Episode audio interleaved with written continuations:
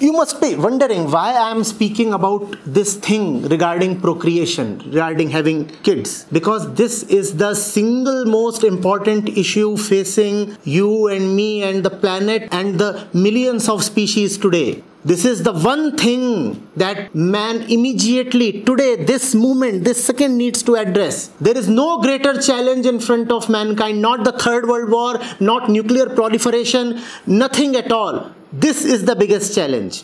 Can you please either stop or limit having babies? This is the one challenge that nobody wants to talk about. If you can address this, then everything would be addressed.